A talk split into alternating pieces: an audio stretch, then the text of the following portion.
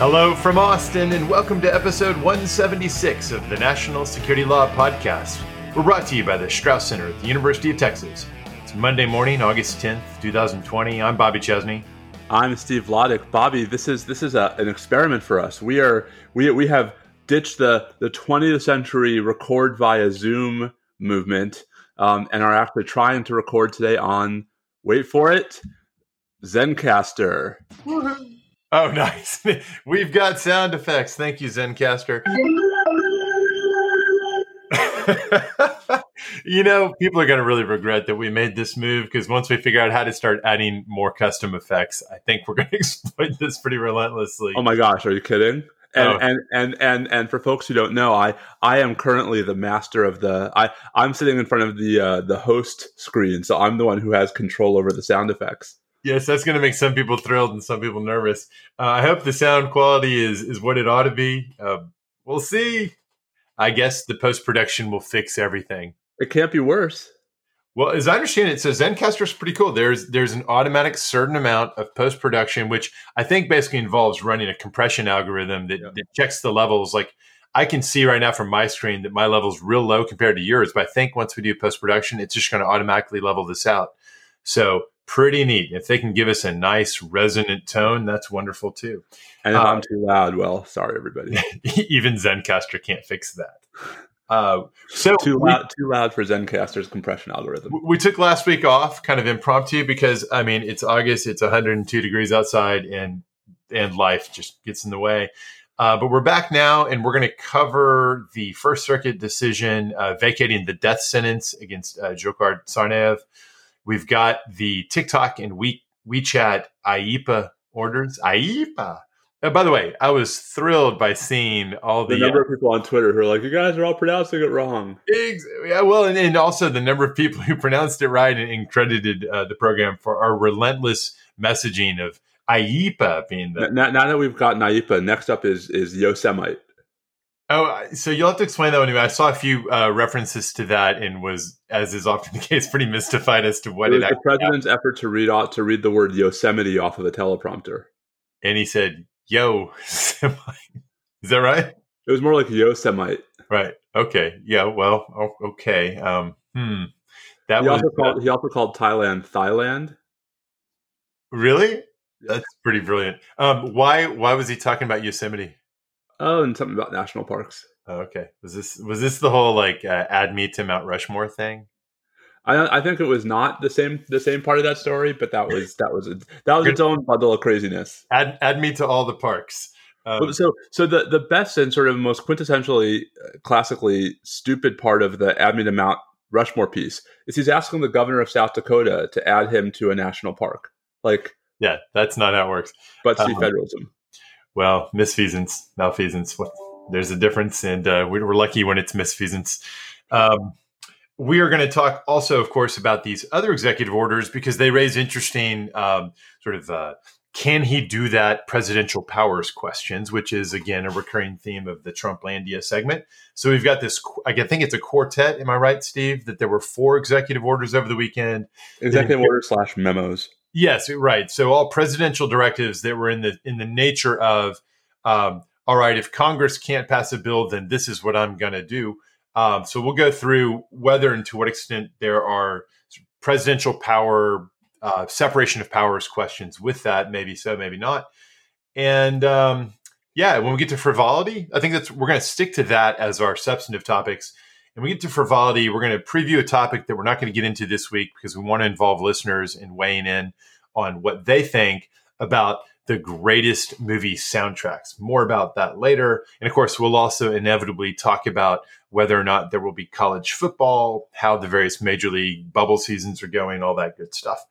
Um, but first, and, here, I'm not sure how long we're going to dig into this one, but we do need to at least explain that the uh, the surviving um, perpetrator of the, the Boston Marathon bombing, Dzhokhar Tsarnaev, who had received multiple death sentences, the First Circuit has vacated those death sentences, basically, and correct me if I'm wrong, Steve, but basically citing um, the alleged failure of the district court to properly manage the jury selection process to weed out undue bias.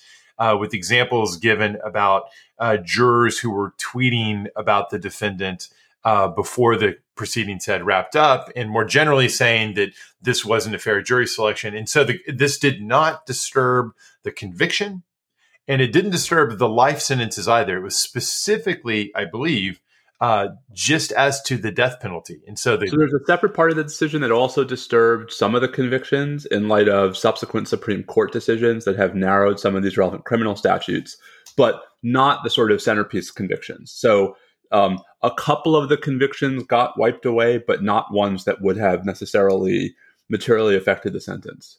All right. So, do you think? I don't know if there's already been a statement from DOJ about this, from the U.S. Attorney's Office, about whether they will uh, relitigate the death penalty phase, which I assume is all that would have to be done here, the death penalty phase, which is they'd no have, to, they'd have to they'd have to pick another jury, right? And then they'd have to, I assume, at the very least, yes, rehold a, uh, a sentencing phase. Which is, I guess, then the question is: Is that odd that you'd have a different jury? I don't even know if you can do that. Can you have a different jury doing the sentence than the one that did? I mean, I feel like they're gonna. I feel like otherwise they'd have to retry.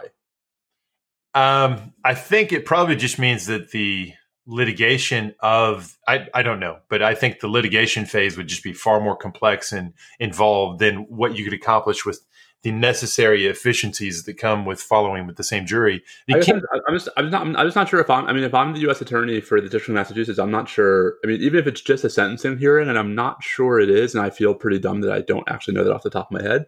Um, I'm not even sure you want to go through that. I mean, I, you know, Masha Gessen, I don't know if you saw her piece in the New Yorker, but she had this really, she, she actually went to a good chunk of the voir dire and attended much of the trial. And she had, I thought, a really, really incisive and thoughtful essay in the New Yorker about exactly why it was always going to be really, really hard to pick a jury in this case, um, and why you know the sort of looking for a, a, a, quote impartial jury unquote may actually just be a fool's errand in this context. Isn't it? Uh, so there's a there's a certain obvious truth in all extremely high profile uh, violent crime scenarios, including especially terrorism cases. This is this is always going to be the case, right? So if you're trying, you know, KSM, if you're trying right. um, any any famous uh, defendant for an extremely notorious crime, especially one that's highly concentrated as not just uh, an attack on the victims, but as an attack on the, the populace of the place in which the trial by the Constitution must take place, or some something close to it.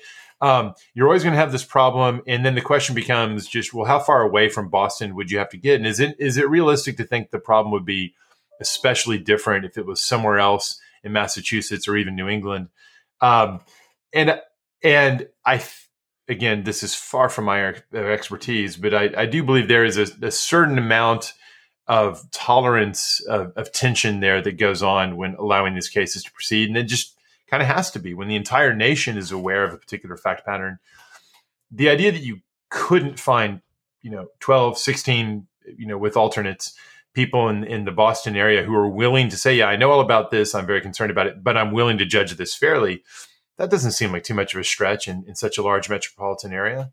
I, I mean, they tried. Um, I, you know, I guess to me, this is, you know, this feels different to me from like the KSM question because, you know, I think Boston, like the marathon bombing was just, I think, and, and, and the sort of the, the search for the bombers in the ensuing days was just such a traumatic event for Boston specifically that I'm not sure even like folks who live in say New Haven, right, or Providence or I don't know, Portland, Maine, right, would feel it the same way. And so I guess you know, I, I I don't know, Bobby, what the answer is, but I mean, Masha's point, or at least one of the points Masha makes in her essay, which I think really resonated with me, is you know we are to some degree just indulging a fiction in this whole process anyway. I mean the notion that you know we're picking a quote death eligible jury meaning that we're already cutting off that chunk of the population that's opposed to the death penalty right? We're picking a death eligible jury that um, knows enough to sort of be willing to understand their role in the jury system, but doesn't, but hasn't formed strong opinions about the case they're being asked to judge. Right. That's kind of my point. Is that there's there is a net, there's a polite legal fiction in all such high fame cases. So I think about like the trial of the 1993. You know, in, the 1990s in New York, we had the World Trade Center original bombing, and then the uh, the larger uh, Abdel Rahman plot, um, and so, so-called tunnels and landmarks uh, plot. Um, this was not exactly analogous, but it wasn't that different from the Boston Marathon scenario. And you know, it, it's hard to imagine that there was any juror in that case who hadn't had some awareness of some of what was going on there uh, in in the city at that time. And I think that sort of thing comes up all the time. So I don't think it has to leave Boston. On the other hand, um, there's something to be said for look, just pers- if you're going to pursue the death penalty to be re- reinstated, which I think they they almost certainly will. Um, is it smart to embrace the idea of changing venue so that you can take this particular issue off the table? Um, or is it enough just to take extra care when they go back to the well to pick a new jury? I don't know. It seems like if you could do it in an easier way that's less likely to be vulnerable on appeal, as this turned out to be, why not try that?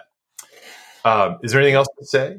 I mean, I just I I couldn't help the sort of the overlap, right, or at least the the the to me the connection between the Tsarnaev ruling um, and a lot of what's going on in Guantanamo, right? And it just seems to me that one of the things that the First Circuit decision drives home is just how much harder pers- the the policy decision, Bobby, to pursue the death penalty, right, makes these cases that that you know whether wh- whatever one thinks about the death penalty legally and morally, just the policy choice to pursue a capital sentence as opposed to life without parole create so many additional layers of complexity in these cases and create so many additional um, potential pitfalls for prosecutors to stumble on, right, whether willfully or not. And I just, I just, I continue to go back to not fully understanding the affirmative normative case for pursuing the death penalty in this context anyway, even for those who are not abolitionists, right? Just because it's that it's going to cost so much more money, it's going to be that much more harder to actually secure the right conviction it's going to be so much harder for the government to make its case. In Guantanamo, it's, you know, opening the government up to all kinds of reciprocal discovery it would not otherwise have been open to. I mean, I just, I, I it seems to me that we're not doing a good job of weighting costs and benefits in this space. Well, you know, so as, as, you framed it, so assume we're talking about someone who is not opposed to the, the death penalty in principle, that supports it being used in the right cases. Yeah. Um, you know, if if these examples aren't the right cases, I don't know what are. These are these are the most depraved, or these are among the most depraved possible acts. Uh, these acts of intentional murder and maiming. So if you're if you're going to do it at all, it will always be extremely more difficult than just pursuing a life sentence. Just as you say, for all the reasons you say, it comes at a cost. But if, know, if it's to be done, these are the ones to do it, right? So I, I certainly take that point. I, I, guess here there's a distinction between Tsarnaev and and the 9/11 case because in Tsarnaev, I think a lot could have been a lot of this could have been avoided with a better jury voir dire and potentially a change of venue, right? And I think that's the, the sort of the the what if question is what if those things had happened right up front, right? In the in the 9/11 case, I mean I, am certainly not gonna, you know, say anything positive about KSM's culpability. Um, but we did torture the guy, and and you know, I think that like the had if we had clean hands and everything that happened to KSM after he entered U.S. custody, I think this would be a different conversation because part of what I think is so responsible for dragging the Guantanamo commissions to a halt is litigation uniquely related to the mistreatment of these guys, litigation that would be largely by the you know irrelevant if we weren't seeking the death penalty. So that's that's just why I get stuck here. So yeah, yeah, I guess to me that that's just an argument for not comparing the two because the the issues at Gitmo are, are unique. Um, well, so it, it is uh, it, the key thing. I think a lot of people misunderstood when they heard this news. I think they thought that the entire conviction had come unwound. It is not. Um, no. The the least from the government's perspective, the least they're going to get out of this is life sentence. You know, Tsarnaev is not going free. They're not going to relitigate the conviction. Um, I do think that they'll probably try to re-secure the death penalty, and eventually they'll they'll probably get it. But you never know uh, with juries, so we'll find out. Um, all right, should we pivot over to the uh, to Trumplandia, which gives us a bevy of of executive orders and, as you say, memoranda. Um, how about we start with TikTok and WeChat? Okay. So that all our teenage listeners can stay focused on the things that all three of them. All three. you think it's three?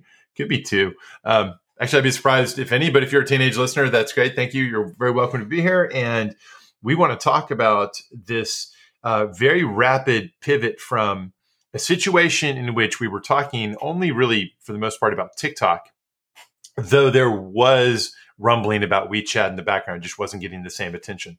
Um, TikTok owned TikTok, which was originally a Chinese-owned company called Musical.ly, was bought a while back by a Chinese company, ByteDance. What has any of this got to do with the U.S.? Well, Musical.ly's basically basic purpose was it was it was selling. Uh, it was the platform providing the short form video sort of model service in the United States and was proving explosively popular. ByteDance had something similar from within China. What ByteDance wanted to do was to have a subsidiary that would be its sort of non-China operation. Musical.ly was identified as the best vehicle for that. They acquired it, changed the name to TikTok. Excellent branding, by the way. Um, TikTok becomes the the short form video service that is the dominant platform. United States, India, a bunch of places all around the world outside of China. ByteDance has, has its own thing like that within China. Um, it's of interest to the United States because it's a it's an entity operating with a substantial presence in the U.S. market, and for purposes of review by the Committee on Foreign Investment in the United States, good old CFIUS, transactions involving even fully foreign entities, but where there's a where there's a substantial U.S. business presence, can be subjected to CFIUS review where there's reasons to be concerned on national security grounds. And the transaction had already occurred, but CFIUS review can happen after the after the fact. And when TikTok kind of got into the uh, attention sphere of, shall we say, older Americans, um, after there were stories being published in the thick of some of the Hong Kong political suppression that was going on uh, last year, there was a lot of talk about how, well, look, TikTok is uh, quietly censoring here and there, suppressing sort of Hong, Hong Kong liberty content, and doing things in general that would that would favor uh, the Communist Party of the Chinese Communist Party's interest. And so this began to cause people on the Hill to hassle the executive branch about why wasn't there a CFIUS review back when TikTok was being acquired by ByteDance to begin with. We we should have intervened there. And the implication was maybe either because of the censorship concern, or increasingly people started saying because of the possibility that the rem- the remarkable amount of data about user activity, including off of the app, that the TikTok user agreement uh, authorizes, maybe there's also sort of a, a backdoor intelligence espionage type concern involving the ability of the Chinese government, if it wishes, to lean on ByteDance and reach into TikTok and acquire data on U.S. Uh, US users. So these things kind of combined into the basis for an after the fact CFIUS review. And that's been going on, been kind of dragging on uh, with the possibility looming in the background that ByteDance would be told that it has to divest itself of any US operations. Um, and then you layer in Tulsa, which we talked about on this show, and you layer in the extent to which TikTok was an organizing vehicle through which a lot of uh, young people, uh, shall we say, screwed with the uh, registration process for the president's big Tulsa rally, creating a situation where it looked like on paper this vast horde of people were going to show up. But of course, the vast majority of them had no intention of showing up there. Um, and and that of course makes this of interest in the oval office and suddenly the president is saying he's and, and then you layer on top of that the president's very strong electoral interest in trying to portray himself as the one who's tough on China, the one that China doesn't like, and that that that, that you know a vote for Biden somehow vote for China, that sort of thinking. All this stuff goes into a stew, and you get the president suddenly threatening to take action, maybe even invoking other powers, which of course later gets filled in as IEEPA powers to take action because who knows what the CFIUS process was going to do? That's not the president's process. But IEEPA, for better or worse, as this show has endlessly documented, allocates and delegates to the president uh, broad foreign commerce sanction authorities that are just at his fingertips as long as he's willing to say, I hereby declare a national emergency as to situation X. Or even better, if he can point to some existing national emergency declaration and say, ah, this situation now before me, it relates to that existing national secu- uh, national emergency declaration. That's what ultimately happened a few days back. And for good measure, uh, perhaps reflecting the fact that many people observe that if the problem with TikTok is that there's user data and risk of censorship. Well, TikTok pales in comparison to WeChat in terms of the centrality of the platform, the amount of censorship, the degree, the, the amount of user data. Um, and both of them end up on the uh, the wrong end of IEEPA sanctions. Although the sanctions themselves, I would characterize Steve right now as being not fully uh, set in stone exactly what the sanction is. So this is where it gets really murky. They uh, the the two sanction orders reference an existing uh, national emergency involving uh, communications and information technologies. That it's a, it's an executive order about supply chain risk that was all about sort of Huawei and ZTE in the first instance, but was framed broadly as potentially being um, applicable to a, a variety of, of, things, including I think a reasonable fit here with with uh, online communication platforms and services like TikTok and WeChat. Um, as it happens, as I've learned just the other day, I, I, wasn't aware of this. The Secretary of Commerce has been for a while in the process of promulgating uh, final regulations to flesh out how this pre-existing IEEPA sanction regime will work. And it's it's relevant. I want to say something about here because in my my posting on this at Lawfare, I hadn't covered this yet, but I'm going to cover it later. Um, in that context, the Secretary of Commerce, in developing regulations to explain the general way that supply chain supply chain risk should be managed for these kinds of technologies, um, gets into a little more detail than any of the actual executive orders do as to what exactly is being prohibited. And the key uh, undefined word here is transaction. Transactions are prohibited. And there's a temptation to look at transaction as applicable to, say, for example, the the purchasing of Musical.ly, or or you could go beyond sort of corporate transactions and talk about, well, how about WeChat's uh, transaction when it has an internet service provider support system in the United States to distribute its content. Uh, or could it be the leasing of commercial real estate or a contract with lawyers or lobbyists? All these things sound like transactions. They all sound contractual. But what about users simply downloading their app or uploading content to the app or accessing the app, receiving content from the app.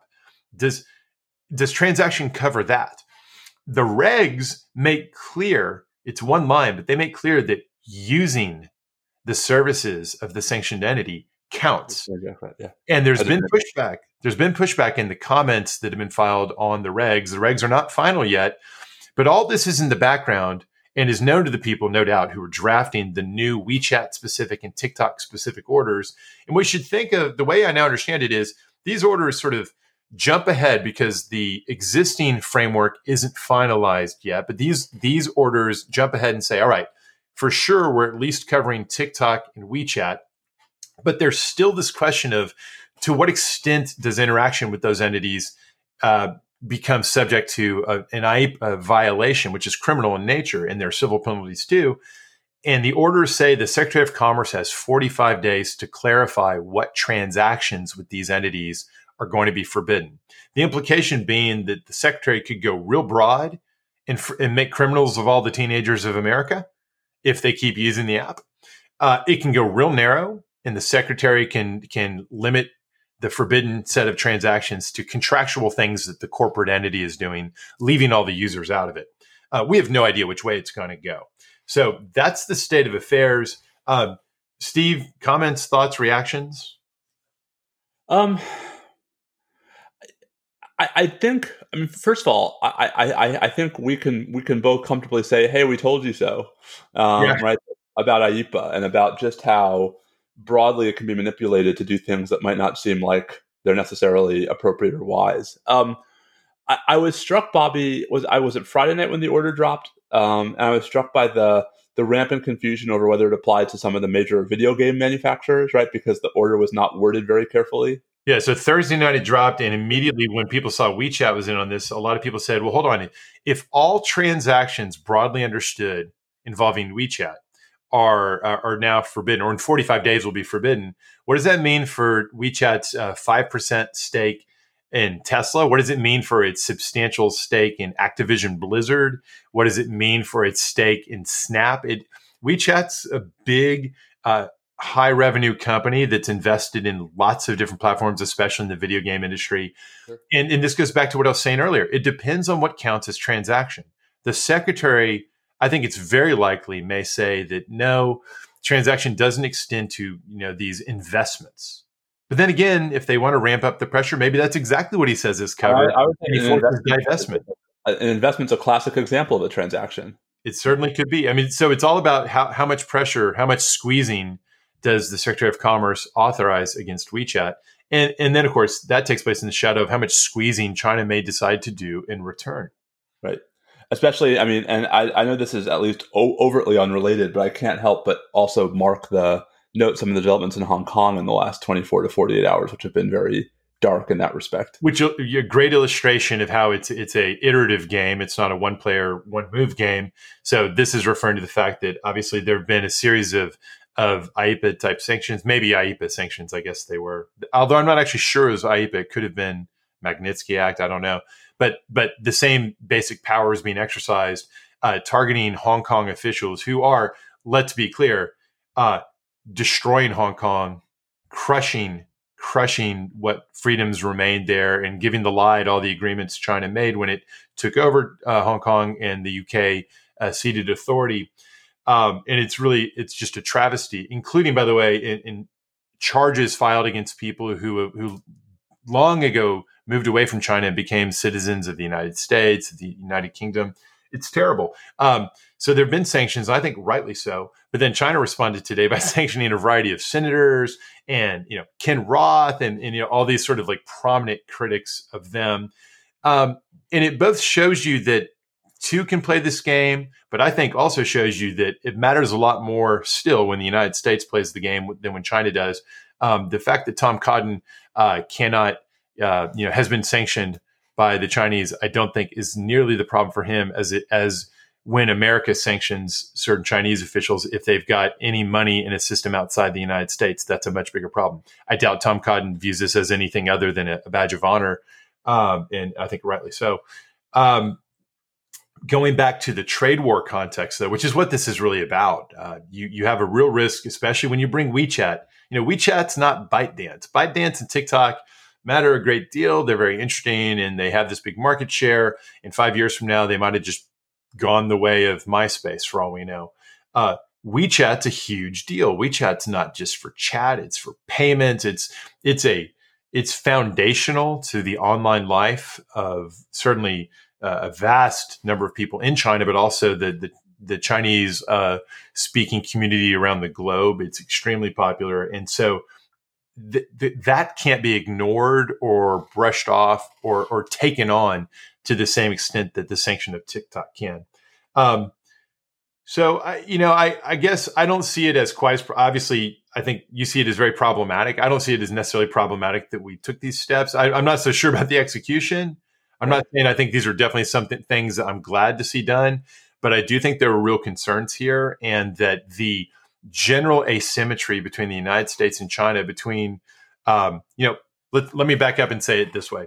Um, our action against TikTok and WeChat shouldn't be understood as all right, so there was nothing happening, and now the United States starts leaning on Chinese companies. I think the right way to look at it is that China has been extraordinary in their unwillingness to allow a variety of American companies to operate in China, whereas we've pretty much allowed Chinese companies to operate here.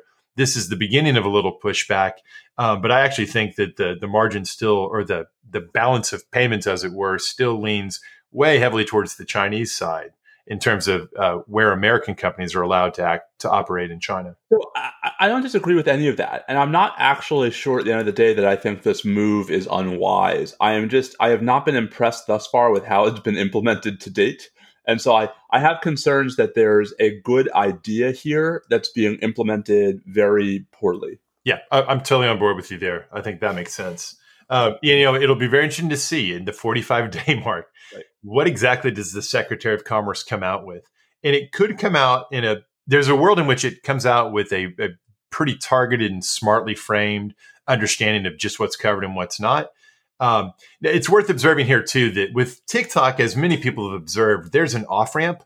Uh, Microsoft wants to buy it. Uh, they want to sell at this point. But, but, Trump wants a cut of the profits. yes. It, you know, it's just amazing, right? So he talked about how he thinks there should be key money, which in the commercial, so key money is a legitimate term of art in commercial real estate. In residential real estate, it refers to bribing the landlord.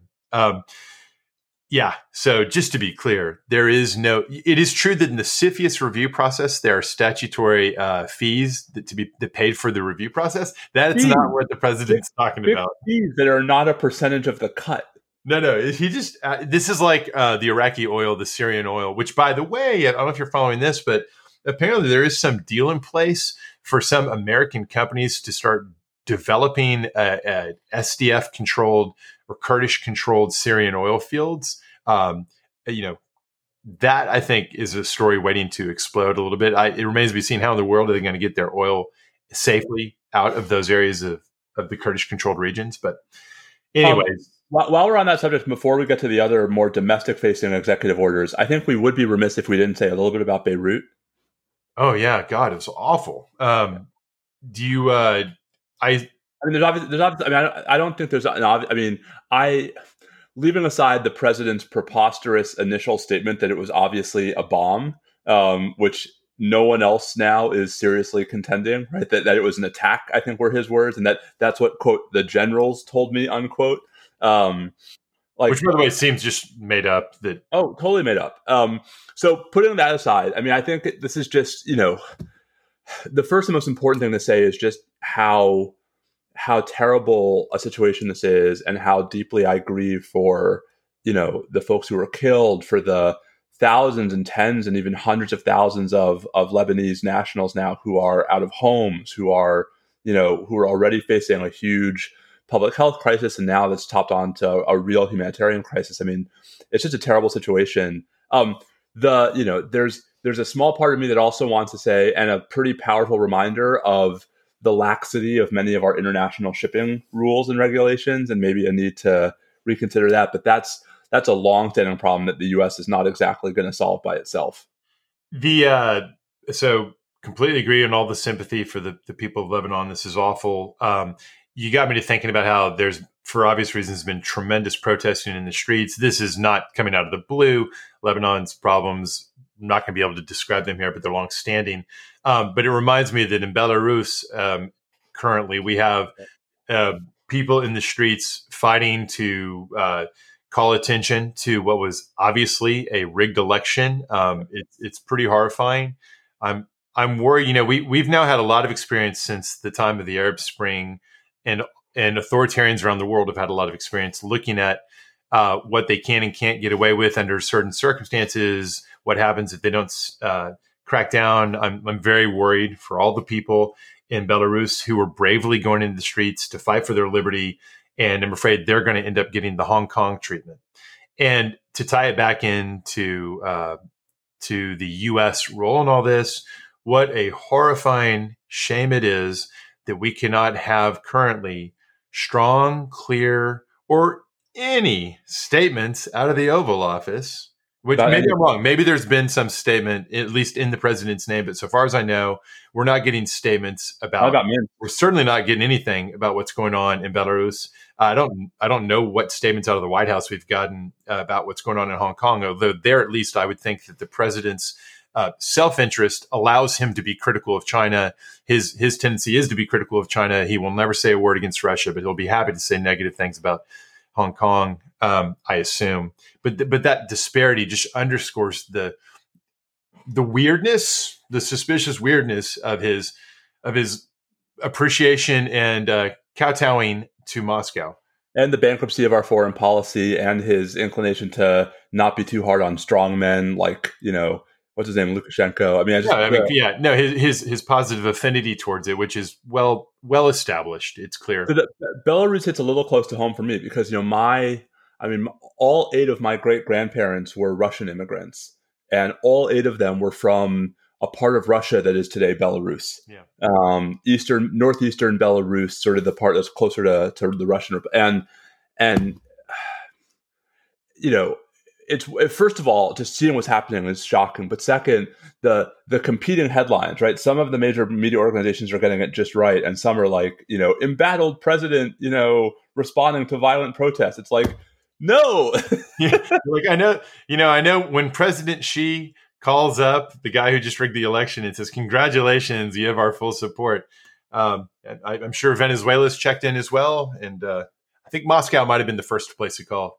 And and I was, and this last thing, and just it's just a powerful um, illustration of how much soft power the United States has lost in such a short time. Yeah. Um, that like it's not not only are we not saying anything about these things, but like no one's looking to us to do it.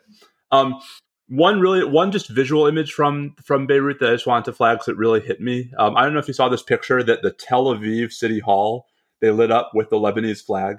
Oh, that's cool. No, I did not see that. And I really, you know, I those sort of small gestures of solidarity, I think, are are you know there are too few of those in our world today. Yeah, that reminds me of the Le Monde headline after 9-11. So on the on the 12th, they had that great uh, "We're all Americans." We're all Americans. I won't, I won't try to say it in French.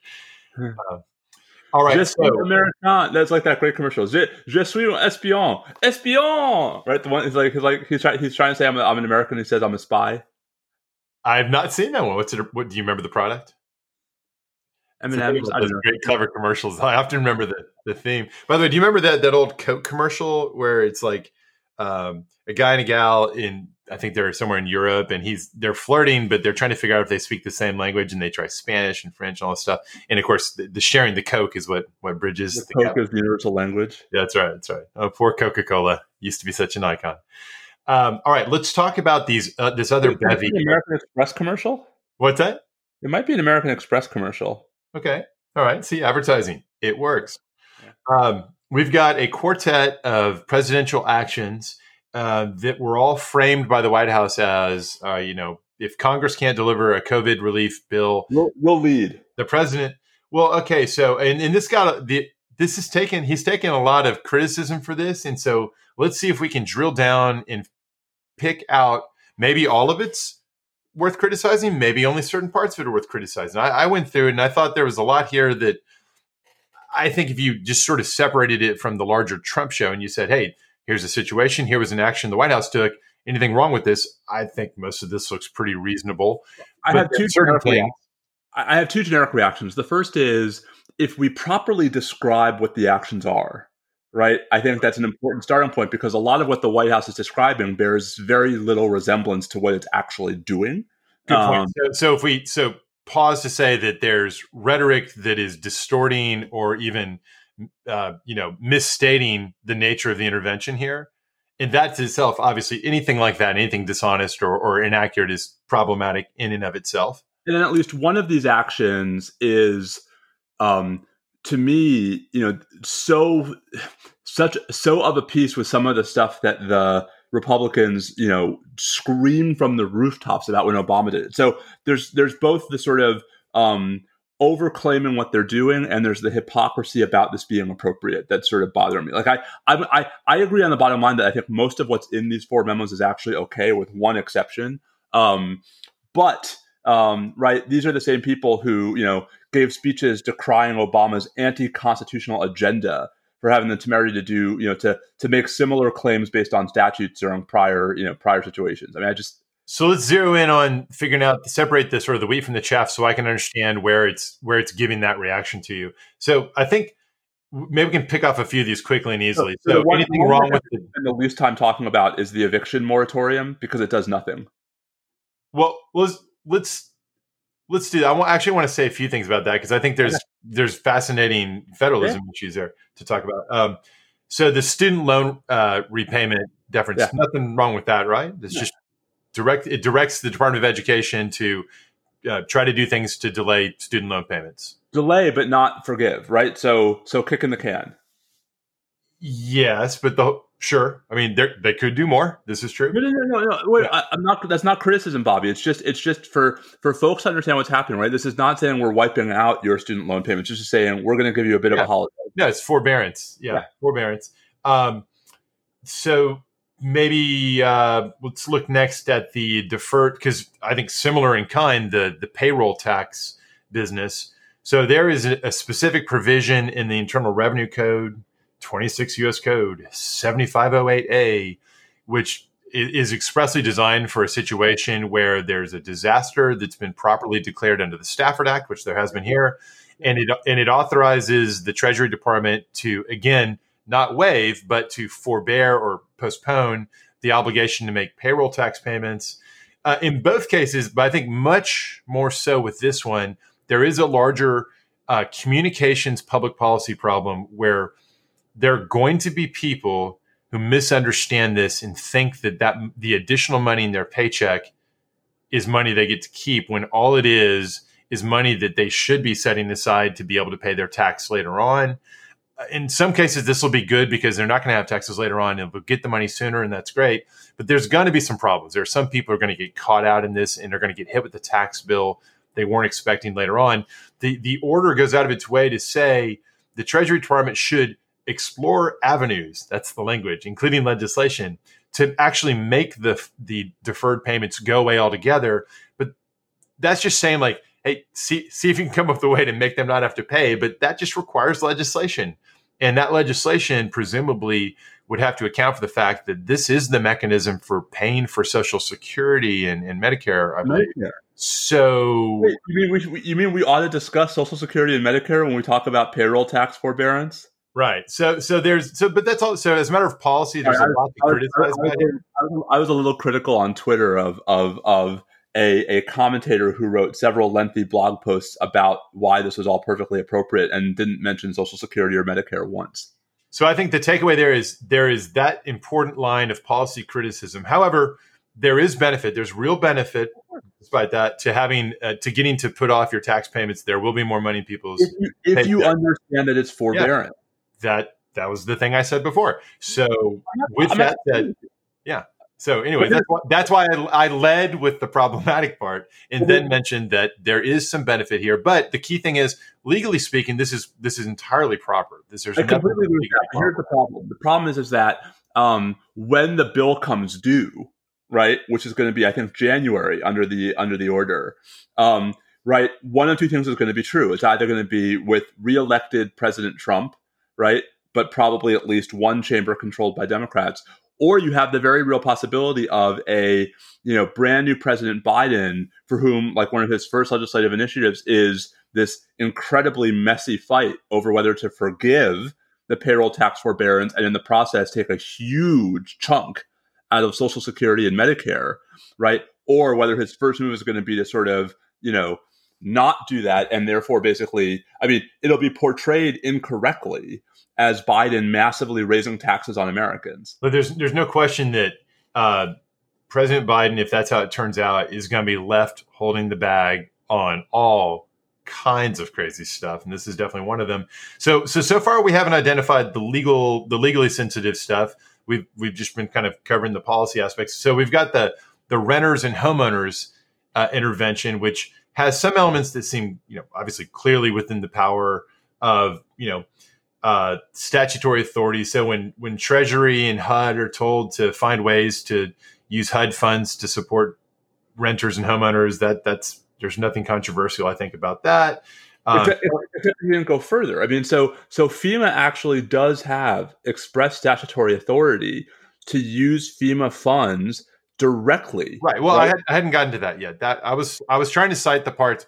I'm trying to make the point that there's a whole bunch of stuff here that's perfectly fine. It's like legally, clearly within the authority of the president to do it. There are multiple directives to housing and urban development to do certain things. They're all fine. Federal housing finance agencies gets directives. All these are very reasonable, and and these things aren't even controversial as a policy matter. These are just interventions to help people. Um, then do, you, do, you think, do, you think, they weren't doing these things already? Like, I mean, I, a lot of this struck me as just sort of like, you know, keep doing what you're doing, everybody. Could be, could be, or maybe in I don't know in this administration, maybe so, but maybe not. Maybe until the White House actually said to do this, maybe they didn't think so. I actually would love to know if they really were doing all they could do. So the two pieces here, you, you mentioned the FEMA one, so let's talk about that. FEMA's told to draw forty-four billion dollars from the disaster relief account, which has like eighty billion in it. Oh, I think you misunderstood. I was talking about. I'm sorry. Before we get to the, to, before we get to unemployment, can I still? I, I thought I thought I, I was talking about FEMA and housing. Um, there's nothing in the there's nothing in the housing order about FEMA, but there could have been. Like this is ah, this okay. so what's that? Tell me about that. Well, FEMA has explicit statutory authority to use some of the funds that we're about to talk about um, to actually directly help um, relieve homeowners. Right. Right. Like we saw this in Katrina. This was like something people used to pay a lot of attention to. exactly so. And so I actually think what's revealing about the housing order is that there's no activation of clear, unambiguous authority. I mean, if folks want to read the statute, it's 42 USC section 5174, titled Federal Assistance to Individuals and Households. Um, and so it's, it's interesting to me, especially given what we're about to talk about with the unemployment stuff, that the housing order is mostly just, hey guys, go do what you can. And where there's actually an agency with express authority to intervene directly with a ton of money, they don't pull the trigger So that's really weird. I don't understand why they wouldn't. because they had other plans for FEMA. Um, okay, yeah, unpack that. So because there's 80 billion available, obviously they need to make sure they don't drain FEMA entirely uh, for the year. For the, With a huge hurricane season yeah, already. hurricane season and all the rest. They, I think the order says something like 25, 20, 25 billion needs to be set aside for that. But then that there's a gap of about 16 billion there, I think, that could be used for the authority you're talking about. So Yeah. I, I think this maybe is a little more misfeasance than malfeasance. I'm just, I, I just, it, just, it just goes to why we ought to resist the, the the White House's framing of like President Trump doing everything he can to help the American homeowner. Well, actually, no, he's not doing everything he can. Yeah, there's this is well, that's a useful further thing they could do. So so what he is doing in the unconventional thing he's doing with FEMA is he's saying, hey, 44 billion of this, let's direct it towards um, unemployment boosts, right? Let's try to supply because part of what failed in Congress was uh, boosting and, and resupplying some of the needed unemployment insurance funds. So the idea is by statute, you can, I think, you can direct the money this way. Um, but it's got to be done on a on a three to one, 75%, 25% federal state matching basis. So the directive says FEMA take up to 44 billion, run it through the states if the states will cooperate with you. For a state, they'll cooperate with you. And the idea is uh, $300 a week from the federal government, $100 a week from the state would, as a sort of an uneven match, go into the system. Um, I think, legally speaking, that's all sort of as the statute allows. I don't know that there's any funny business or any problems there. I, I get it that there there are policy uh, concerns surrounding whether this is the right way to go, but is it legally problematic? So David Super at Georgetown thinks so. Um, so David wrote, I think, a really interesting blog post over the weekend on Balkinization on Saturday that's worth reading, and I tweeted about it. Um, and what David points to um, is that the Stafford Act, the relevant provision, imposes two conditions on this kind of use of the disaster relief fund for what the statute calls disaster unemployment assistance. Um, the first is that FEMA can only provide disaster unemployment assistance to those who are not eligible for any other form of unemployment compensation. And of course, this program is limited to those who are receiving other unemployment benefits. Well, that seems a rather big problem. And the, well, I'll tell you how they're getting around it, and you tell me if you buy it. And then the statute, the statute caps such benefits at the amount that the state programs would allow. And the whole point of this program is to pay $400 more than the state benefits. also right. sounds like a big problem. So I think the way that the White House is trying to get around this is formally not calling this um, unemployment compensation. Oh, that's why they say administer it via the state unemployment insurance system rather than saying this is additional funding for the unemployment insurance. And what's so ridiculous about that, Bobby, is that all of the people they're sending out to talk about it on television keep calling it unemployment compensation. Well, right, because politically you can't get the benefit if you're not. Uh, um, well, that sounds like at some point. So the interesting question, and I get I get it now because I saw some line I didn't know what the context was, where some reporter asked the president, like, "Aren't you concerned this is going to be litigated?" And he's like, "Look, if somebody wants to stop this, I mean, I don't know. Well, that's about Are right. they just kind of hoping that no one will litigate this?" I mean, who would want to, right? Like, I mean, the who has an incentive to do it? So the only people. So here's the other problem that David points out, which is separate from the legal problem. You also have the sort of the administrability problem, which is you know states are on the hook under this program for what one quarter of the payments, right? And By, stat- have- by statute, like it has the money only can flow that way with the one quarter. right, but we're talking about states that are already well tapped out on their budgets. Like, I mean, the where's that The state from? The White House says there's a there are billions of unused funds from the CARE Act. Now that's a that's a factual descriptive claim that I have no idea if that's true or not, but they're saying So, that there's David a lot of money there. David talks about this in his blog post, right? So he's, and this is why I encourage everyone to read David's blog post. Um, although the president states that 80 billion of the fiscal relief CARES provides is unspent, the great majority of that has already been committed mm-hmm. in state and local budgets in ways that cannot be undone without creating a further hole or reneging on commitments to local government. So that's the, that's the billion dollar question.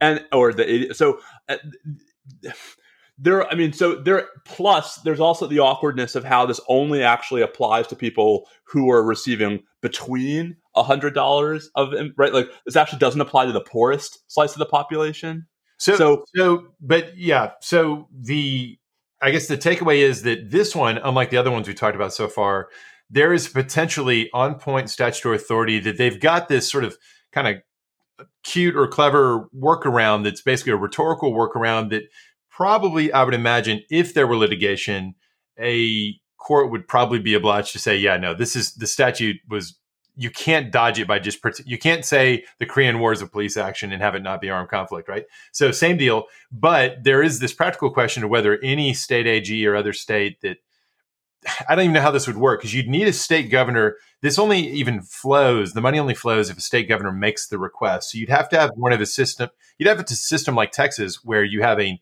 um, a, a plural executive branch where the governor and the AG are not aligned because the AG seems like the natural actor to actually litigate it, or, where the governor or, tries to take the money, but then the AG tries or to. Or where the state wants the money, but a local government is actually going to be really screwed by it, right? And so, like a city, sees. and so maybe a city, and it, yeah, and then a city. By the way, I don't know if you saw the, so over the weekend in the Supreme Court, Justice Kagan issued a supplemental briefing order for uh, no more than hundred words because there actually was this question about whether uh, Oregon had unified or or like whether the Oregon Attorney General was actually representing the Oregon Secretary of State in this case. Right, and it was sort of in the nature of like I want a I want a one word answer, yes or no, X or Y. And I love that. I thought that was great. 100 words, no more. The reply, 100 words, no more. I thought 100 was generous. Yes. Um, so, well, I used 87 of them. So there's there's short. So so I, I think this is first of all, I think this is a half measure. Second, I think it is targeted, it, it misses out on those who need the money the absolute most, let's say the poorest parts of the population. Third, it's of dubious legality. And fourth, it's going to impose incredibly difficult administrative burdens on states, many of which already are past their breaking point from a budgetary perspective. So this is the one, Bobby, that I think is the most problematic from both a policy and legal standpoint. So I have less of a policy problem with it. Insofar, I just think that it, it's it's a political stunt if it's true that the 80 billion in CARES Act funds just are encumbered already, and and really no state, as a practical matter, can take advantage of it.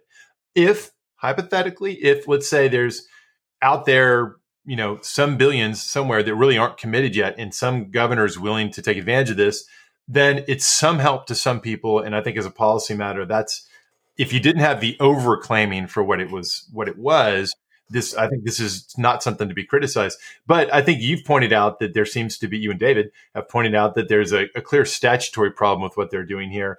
But this isn't in to me, that's just that's just a statutory problem. It's not a separation of powers. What's the president doing? Right. It's, the question is whether the statute allows what he's doing. But yeah, so, but now I'm still am wondering where's the real sort of large. Is there a real separation of powers? The president's kind of going off the rails here. Problem um, let me turn to another candidate, unless you want to say more about this one. No, go ahead.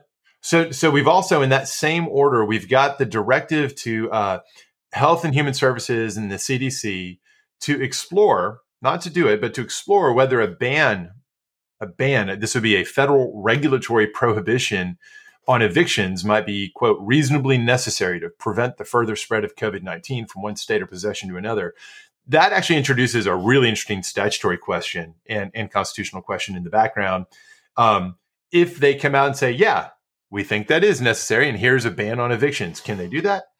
Well, you know, when this whole pandemic story first began to be something you and I talked about, we we talked and we wrote a lot about the quarantine, federal quarantine authority from 42 U.S. Code Section 264. Um, and that statute does contain the roots of the federal quarantine authority, but it but it begins with a broader delegation of authority. It authorizes the Surgeon General with approval from the Health and Human Services Secretary. And by the way, the Surgeon General's role is then delegated to the Director of CDC. So it's Dr. Redfield uh, to quote, make and enforce such regulations as in his judgment are necessary to prevent the spread of communicable diseases from one state or possession to another. And, and so that, if you read it for all it's worth, in theory could be the basis for anything the CDC director is willing to say would help. Uh, obviously, the statute goes on to talk about border inspections and, and uh, quarantines as the obvious things one might expect to be done, but the language is, is crazy broad. And so the question then becomes so in this case, could Dr. Redfield say, yeah, I, I think that evictions are going to lead to homelessness, lead to, to people moving around in vulnerable situations. And therefore, I think it's reasonably necessary to ban evictions. Well, can't do it. Here's why. I think you can't do it, although it's this isn't entirely clear.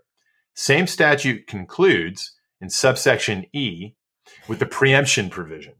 It says that nothing in this title or regs promulgated under the title, quote, may be construed as superseding any provision under state law, including laws enacted by state subdivisions like cities.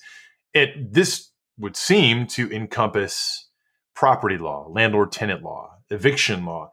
Now, there's an exception to that limitation. And the exception says, except to the extent that such a provision conflicts with an exercise of federal authority under this section. So one might say, if you're still with me, this is getting down the weeds, but one might say if Dr. Redfield says we need to ban evictions in order to prevent uh, spread of disease, then that's an exercise of federal authority under this section. So therefore, the state law has to give way. But in that case, doesn't the preemption provision do nothing? Doesn't that mean that every single thing that is done under color of this provision automatically overrides all contrary state law? And therefore, what, what is accomplished by this preemption section? That turns it into a nullity and if there's an available reading that makes it not a nullity, I think canon of statutory interpretation to save the statute, you got to to save it as doing something. You got to re- adopt that uh, reading. And I think that the right way to read it, therefore, is let's say they issue a quarantine order. It's not on its terms overriding state law, but it might be that in the application of it, something federal officers are doing or something that's happening might be inconsistent with state law. The state law gets bumped out of the way by the force of that final exceptions clause. But what you can't do is issue a federal directive just to turn off state laws. Right. I think that's the right reading of it. So I think the answer that the lawyers at uh, Health and Human Services and the CDC need to come to is no, we cannot issue a federal directive overriding state property law. Full stop. Does that sound right? Yes. Okay, so um, there may be more. I, that's all I had on my list. Was there something else that's that's getting people's goat? Because there really was a lot of like, oh my god, look at the look at I what mean, he's doing here. Again, I think. I mean, I think not for the first time, not for the last time. I think folks are reacting in part to what the White House says it's doing, as opposed to what it actually did.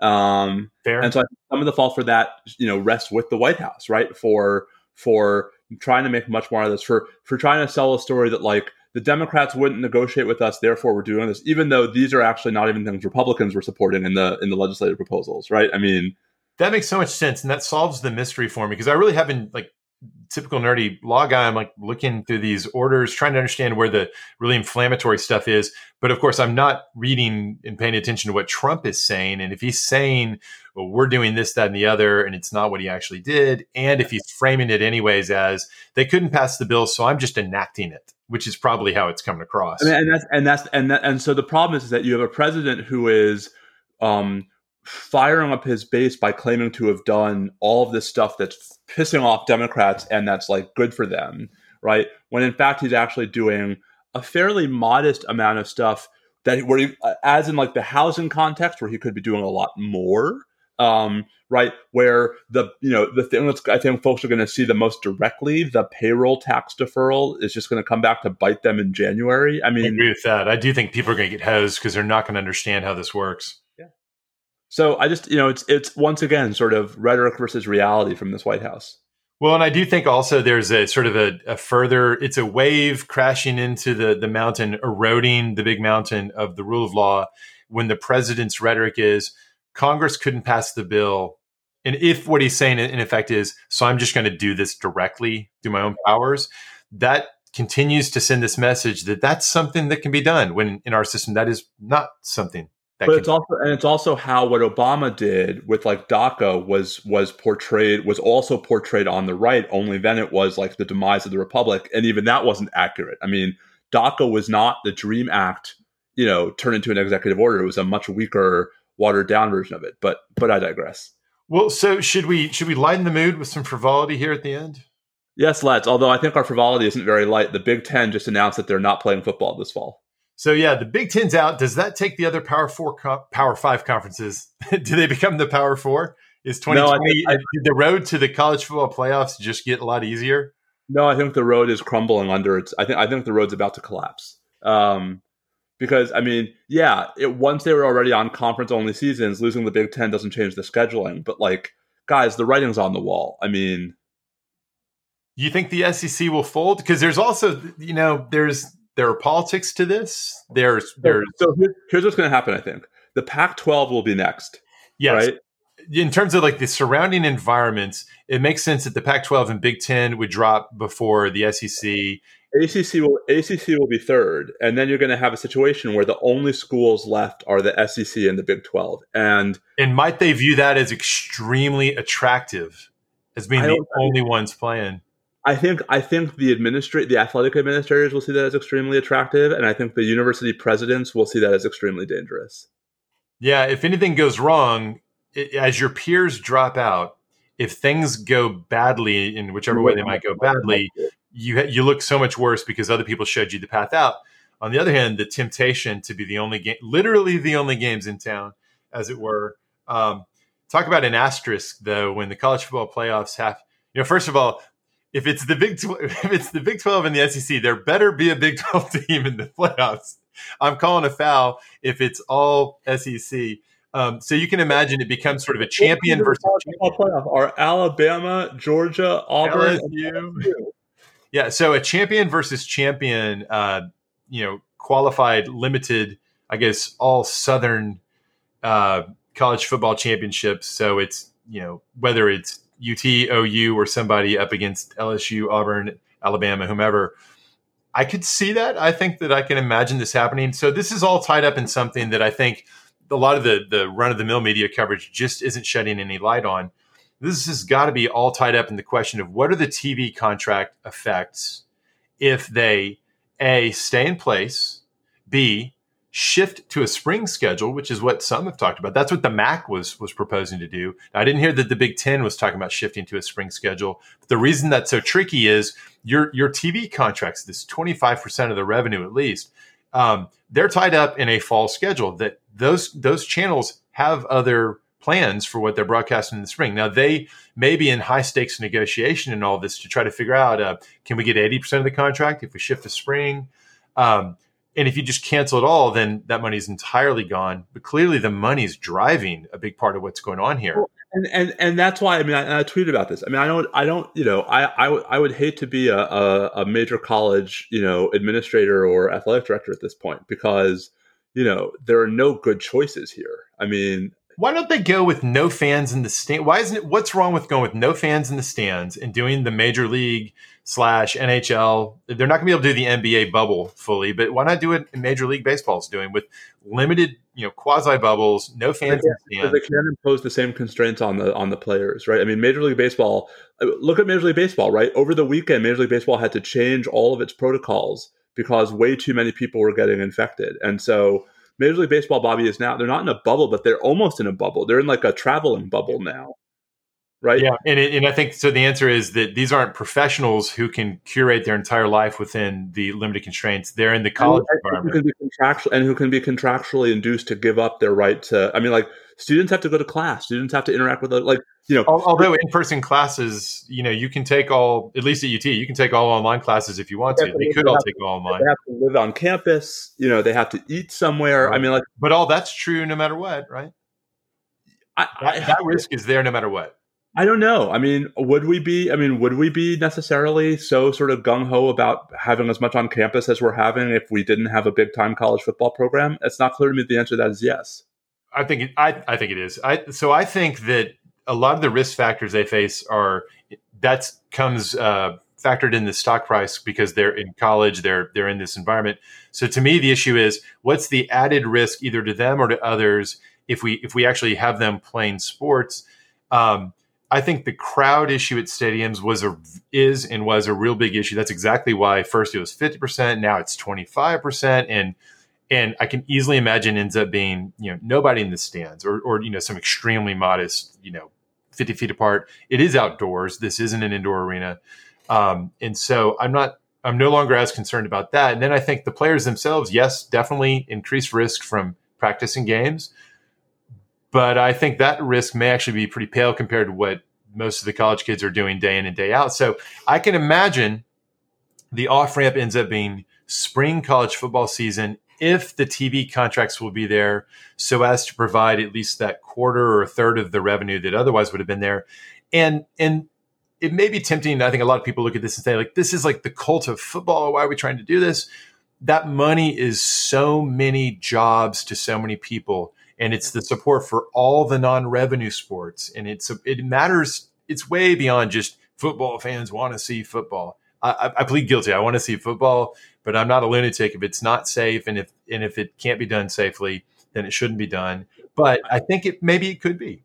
I mean, I'm not sure about the could be. I mean, I the a question I don't know the answer to. I mean, what's your guess for how many staff if you had zero people at a Texas home football game, zero fans? Yeah. What's your guess for the number of people you'd still need to work to, to staff the stadium for the game? I yeah. my my I if you told me if you gave me an over under of 500, I would take the over. I'd go under on that. If if no no fans, yeah. So there's a lot of details we'd have to know about. Like, wait, okay, no fans, but what about is the right. band there? Is the, are the journalists there? So these are all variables that can be ground crew, athletic support staff, trainers, security personnel. Yeah, I, I, think I think probably under 500 if it's true that like no one other than the the teams themselves are present. That side. So I, there's a larger conversation that I am certainly not expert enough to have. You are, but I don't want to put you on the spot. Which is, you know. I'm not, I wouldn't deny for a second just how critical it is for universities to not lose this massive revenue st- stream. It does make me wonder, though, about a model where major research universities are dependent upon football, right, to fund um, large swaths of their activities that are not necessarily football, and indeed that to some degree aren't even necessarily athletic. Right. Well, so I don't, I don't know. I, I certainly agree that the football and basketball, at least for some schools, the revenue sports, clearly are the financial foundation of the athletic departments as a whole. They are the foundations of having tennis, swimming, you know, yeah. field hockey, all the non-revenue sports. Um, some universities, other programs get a cut of the action, but most universities, I don't think, are profitable in that sense. UT, I think, very much is, but we're very unusual. We're at the very high end of it. So, anyways, um, I, I, as a predictive matter, I think what we'll see is and, and also as a holding matter, right? Because you could also waive it later on. They'll say like, all right, fall, we're out. I don't think probably the SEC and the Big 12 will carry on if everyone else bails out. Um, then again, you don't know, right? The SEC, I think in particular, I can, I could imagine them being like, well, the SEC's playing. Um, we'll see. I mean, they're not, gonna, they're not going to get pushback, I think, from most of their governors, some of them, but most of them not. But if those, I mean, but what, I mean, well, All right. On a happier note, on a happier note, we said that we were going to put something out there for future frivolity, but we need listener engagement on this. Movie soundtracks. So this was on Twitter a little bit, spurred by someone asking, "What were the greatest of the 1980s movies soundtracks?" And you know, we haven't we haven't done frivolity this way in a while, but we got to get back to it. I have a category defining question. Yes. Yes. So I I I, th- I, can think of three classes of movie soundtracks, right? Um, purely score, right, where the soundtrack is just instrumental. Okay, um, so like a like a John Williams kind of category, right? Um, so Return of the Jedi, right, is a 1980s movie with a soundtrack, right? Right. Um, um, purely covers of other songs, right? So so a soundtrack that where pre-existing songs are the soundtrack. So like The Big Chill. Okay. Okay, right? so not necessarily even covers, but just just taking existing. Sorry, not covered. I'm sorry, not covered. Um, borrow like pr- songs that exist elsewhere. Yeah, yeah, yeah. So like kind of like curated, curated library of known songs. I didn't mean, I, I didn't mean covered. I meant curated. Okay, cool. um, so the best mixtape, right? Right, best mixtape soundtrack, which I think is obviously Big Chill. Um, and mm. then the third category is uh, best original songs. Okay, yeah. And now, should we distinguish? I, th- I want to draw a subcategory distinction for the originals. I want to have um, movies where the movie's about the music. So like Purple Rain. And so the soundtrack is all original stuff from Prince and the Revolution. Yeah. but it's like that. The movie is literally about these songs and this band, even though it's fictionalized. But um, so that Fame. what's that? So fame would be in this category. Well, so f- fame. So you get some edge cases, That's what I'm saying. which is which is the whole fun. This is where it's a good teaching vehicle for any uh, first year students who may be listening to this. Um, all of law is much of law is about uh, defining a rule that sounds like it's making a pretty clear distinction, but then you find your edge cases.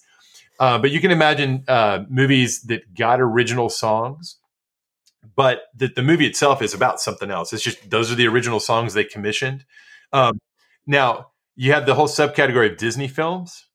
You know, so like Frozen, Were there enough from the 80s? it just oh, I, I was going beyond the '80s at this point. Oh, So, oh I thought uh, it was the 80s. I was like, this is why I don't. I, I was like, Disney songs from the 80s, huh?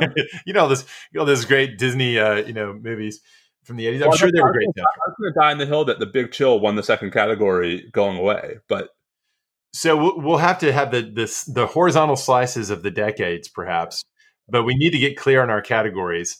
Um, and should there be a distinction between a movie that's entirely about, um, you know, the idea that there is there are these songs, this is the band, and and other movies that just happen to have songs that were original commissioned for this movie that were great songs. All right, listeners, that's your homework, right? Help us through what the category should be and and nominate. We're we're we're we, we uh we're, we're we're we're indulging nominations for the categories such as they are. And let's have next week be limited to the 1980s. The movie drops in the 80s.